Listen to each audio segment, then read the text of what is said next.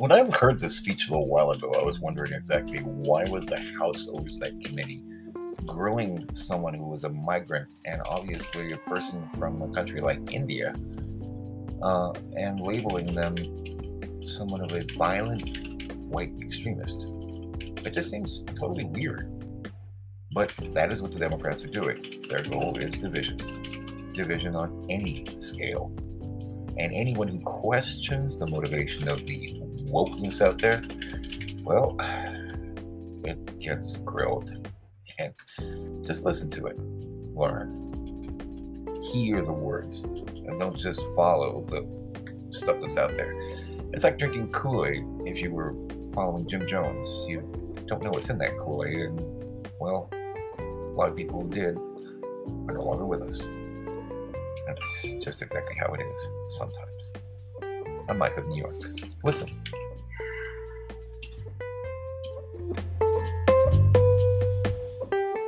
Asra Nomani. I came to the United States at the age of four. I was an immigrant to the great state of New Jersey, and I grew up in Morgantown, West Virginia, a mostly white state.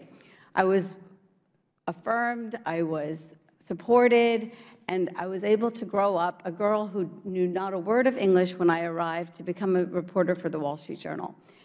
I am sitting here before you today, apparently the face of white supremacy. I am wearing a shirt that my father made. My father survived, literally, white supremacy in India.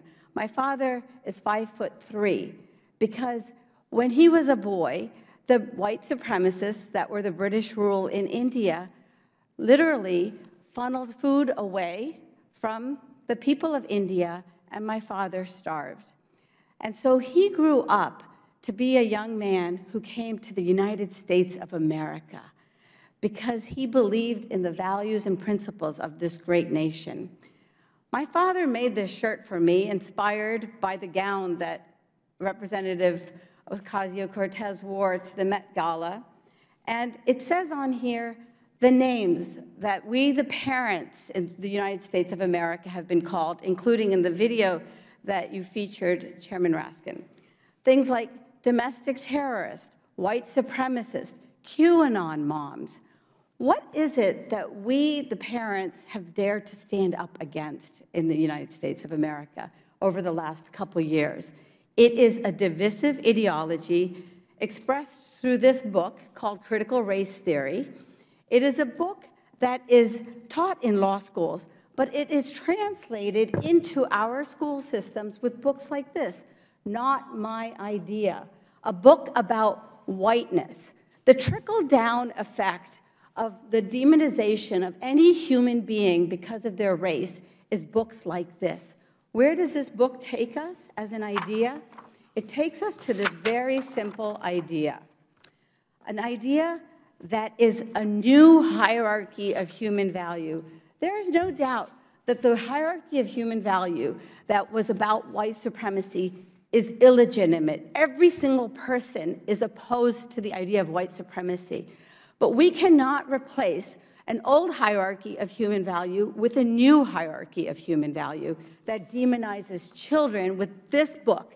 Whiteness is a bad deal. Signing a contract with the devil. What is the message in this? The message is the shaming of human beings. No child should be shamed. And why is this a threat to our democracy?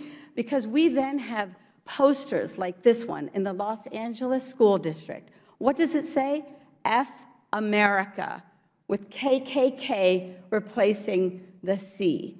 Because the idea is that our nation has become a white supremacist nation, and that is not true.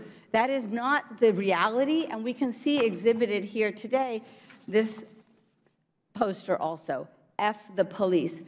This is an ideology that I call the woke army. It is an ideology of activists who are going through America's school districts and our communities, and what they are doing is a threat to democracy. What is the greatest threat that our children face today? It is the learning loss that has happened in our school districts. The Department of Justice declares clearly The characteristics that lead any human being to extremism include having less education. Chairman Raskin, I don't know if you know it, but the reading level in your school district, in Montgomery County Schools, is at 32% of kids that are reading at, at grade level. Math is at 30%. Congressman, Congresswoman Tlaib is here. In Detroit, it's 18% and then 12% for math. It is a failure. This is a system failure.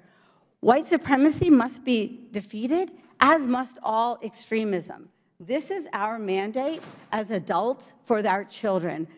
Our children are in a crisis today, and the idea that we, the parents, are now the agents of white supremacy is unacceptable. All of these books that I have here today are the indoctrination that are being put into the minds of our children instead of the fundamentals that are critical to make them educated, enlightened citizens that protect our democracy.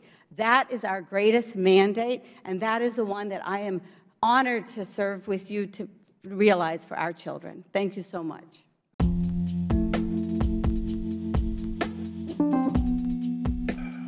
When I heard this speech a little while ago, I was wondering exactly why was the House Oversight Committee grilling someone who was a migrant and obviously a person from a country like India uh, and labeling them someone of a violent white extremist.